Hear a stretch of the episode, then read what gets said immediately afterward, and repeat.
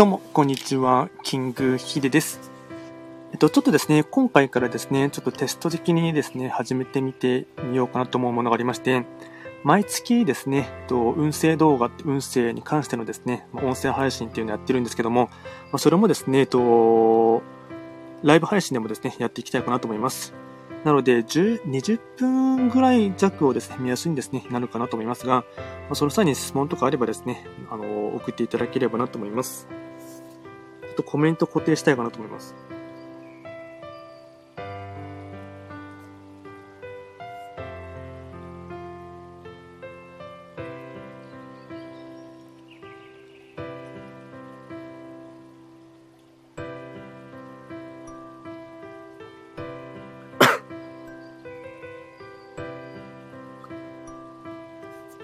ではですね、早速一泊水星のですね、えっと、2023年2月のですね、運勢に関してライブ配信やっていきたいかなと思いますが、えっと、まずですね、気学の場合、暦は旧暦で見ていきますので、具体的な日数で言いますと、2月4日から3月5日、この期間をですね、2月の月番というふうに見ていきます。で、一泊水星はですね、2月に関しましては、えっと、本来ですね、後天板上位では、西の場所にですね、改ざする、しますので、まあ、西はですね、もともと質的金星がいる場所になりますので、まあ、法医学の作用といたしましては、西とか、あとはですね、えっと、23年の年番にもですね、切り替わりますので、年番上で言えばですね、六白金星が同化するって感じになりますので、まあ、法医学の作用としては西、あとですね、この場所はですね、まあ、喜びとか閲楽とかですね、そういったものをですね、享受しやすい、そんな一月となっていきます。で、全体的なですね、えっと、全体運としてはですね、えっと、星5段階中で見ていきますと、星は3つになっていきます。でですね、えっと、早速ポイントですね、4つほどお伝えいたしますが、まずはポイント1つ目ですね。本格的な2023年の始まり、体も心も軽いというところになりまして、えっと、2月4日からですね、年番も切り替わって、かつ月番も切り替わってですね、本格的な2023年が始まりましたので、まあ、一泊水星の方はですね、去年ですね、2022年は年間を通して、いわゆる貫入といってですね、貧、病、層のですね、と、3つの穴蔵のうち、あの、2つ以上には落ちるっていうですね、まあ、いわゆる厄年みたいな感じの1年間をですね、ずっと2022年は送っていたかと思うんですが、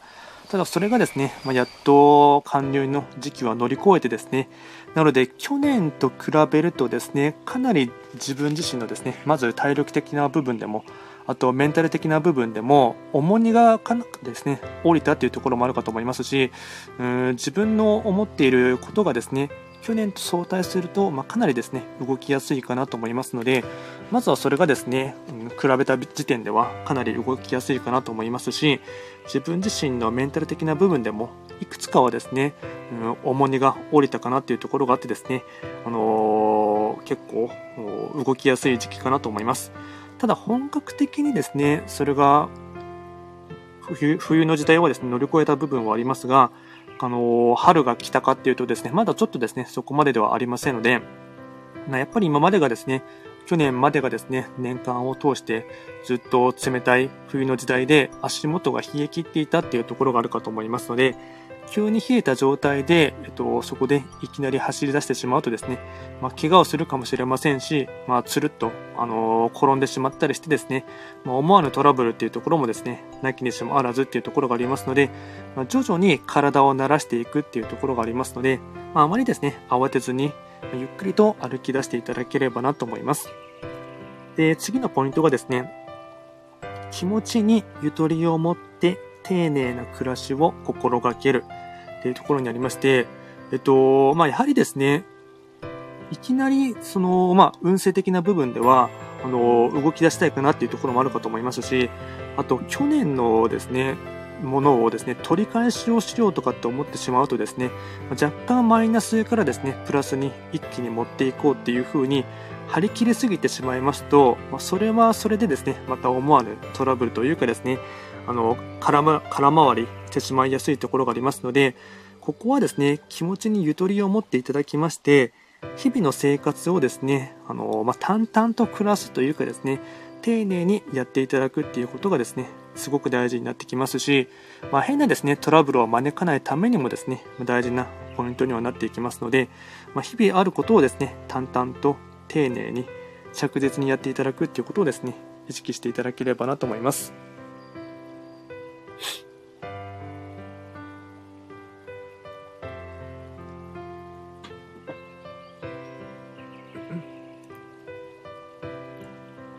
で、次はですね、とポイント3つ目ですね。短期は損期、対人関係で衝突しやすいので、言動には注意。破壊札の影響あり。えっと、一泊水星の方はですね、うんと、年バンドで見ていきますと、六白金星の上にですね、自分自身が解除するっていうところもありますし、そこにですね、破壊札が載っているっていうところがありますので、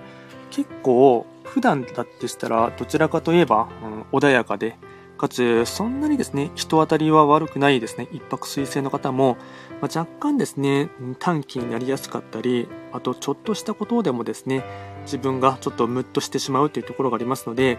まあ、本当ですね、まあ、これは短期は損期っていう通りなんですけども、プラス、えっと、西の場所に開座していてですね、結構、まあ、この場所は人間関係の場所とも言われますし、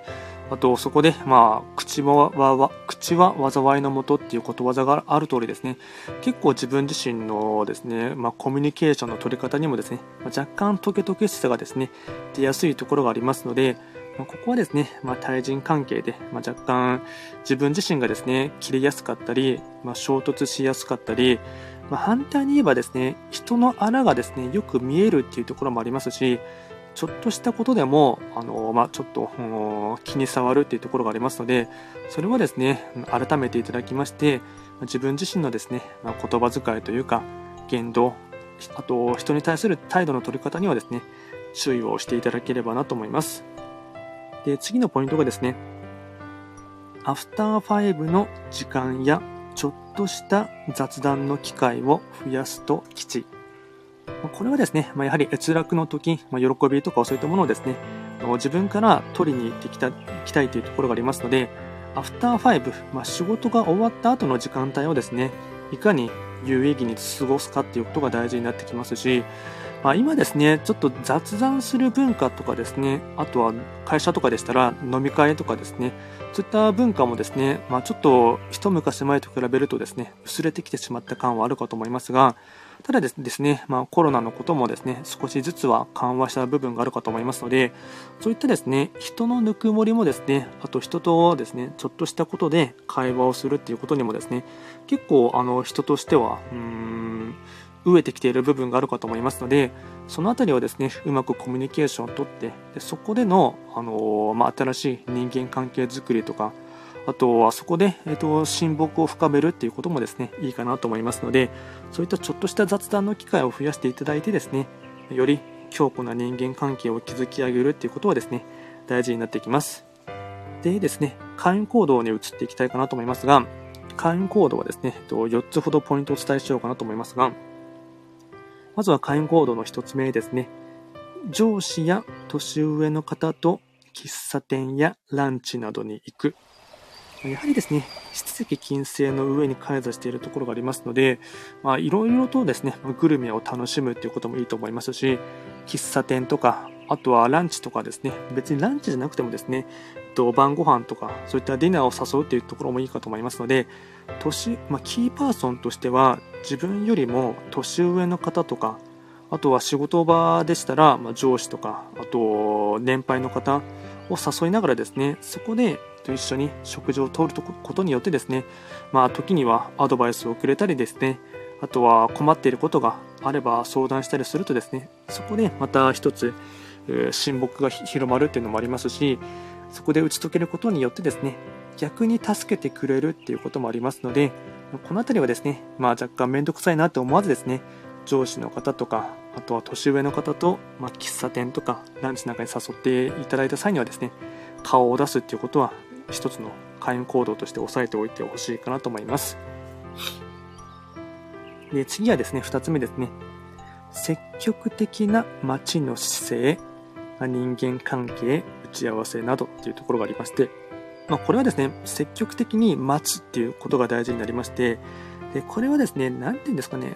棚からボタン持ち的にですね、幸運なことが起きないかなとか、いいことがないかなというふうに待つんではなくて、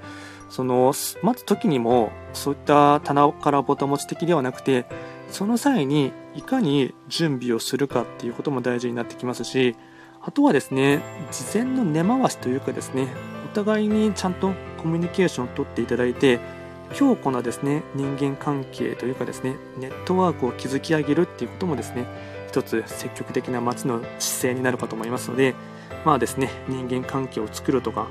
あとは打ち合わせなんかもですね、まあ、話し合いですね、コミュニケーションの機会を増やしていただいて、まあ、そこでですね、まあ、お互いにどういったことを考えているのかということも含めて話し合いをしていただくっていうこともですね、一つきっかけとしては押さえておいてほしいかなと思います。あとはですね、3つ目ですね、出費がかさみそうなので、買い物は計画的に。これはですね、まあ、若干ですね、お金の使い方とかで散財しやすかったり、あとはですね、と思わぬところで出費がかさみそうなところがありますので、特に高価な買い物に関しましては、計画的にあの考えていただくっていうのもいいかと思いますし、あとはですね、と一つ注意策としてはですね、見栄を張ったですね、買い物とか、あとちょっとした衝動買いなんかはですね、まあ、控えていただくっていうことはですね、大事になってきます。で、最後ですね、開運行動ですね。まあ、開運行動、まあそうですね。デンタルケアになります。ここはですね、えっと、歯石金星はですね、体の勝利で言えば口元とか、あとは歯っていう意味もありますので、まあ、定期的にですね、あの、歯科検診をしたり、とはですね、自分の笑顔に自信を持つっていうことも踏まえてですね、デンタルケア、まあ、ホワイトニングとかですね、そういったものもしていただくっていうことはですね、一つ開運行動につながっていきます。あとはですね、ラッキーカラーに関しましては、オレンジ、ピンク、オレンジとピンクがラッキーカラーになります。あとはですね、ラッキーフードに関しましては、いくつかありまして、親子丼、卵スープ、キムチ、甘酒、ココア、親子丼、卵スープ、キムチ、甘酒、ココア。これがラッキーフードになっていきますので、まあ、うまくですね、こういったラッキーフードとラッキーカラーを活用していただきまして、まあ、質石金星の上に開座しているですね、楽しい時ですね、思う存分に楽しんでいただければなと思います。で、あとですね、人間関係では若干ですね、自分自身が切れやすくなってしまったりですね、人の欠点が目に行き着きやすいっていうところもありますので、それはですね、とすぐにストレートに言葉で表さずにですね、少し時間を置くっていうこともですね、大事になっていきますので、まそういうふうに捉えていただければ、ま結構2月に関しましては楽しい、かつですね、自分自身もとハッピーな気持ちで過ごすためにはですね、そのあたりのですね、うん、ウィットというかですね、一つ注意していただければなと思います。では今回も簡単にですね、一泊水星の方の2023年2月のですね、運勢ということで簡単にですね、ライブ配信でもお伝えいたしました。ちょっとですね、これ定期的にですね、ちょっとテスト的にやってみていこうかなと思いますので、えっと、次はですね、時刻土星をやりたいかなと思いますので、ちょっと明日やるか、明後日やるかですね、いつやるかちょっとわかりませんが、アーカイブは残しておきますので、よろしくお願いいたします。と、こちらのラジオでは随時ですね、質問とか、あとリクエスト等はですね、受付しておりますので、何かありましたら、お気軽にレター等で送っていただければなと思います。ではですね、今回も最後まで聴いていただきまして、ありがとうございました。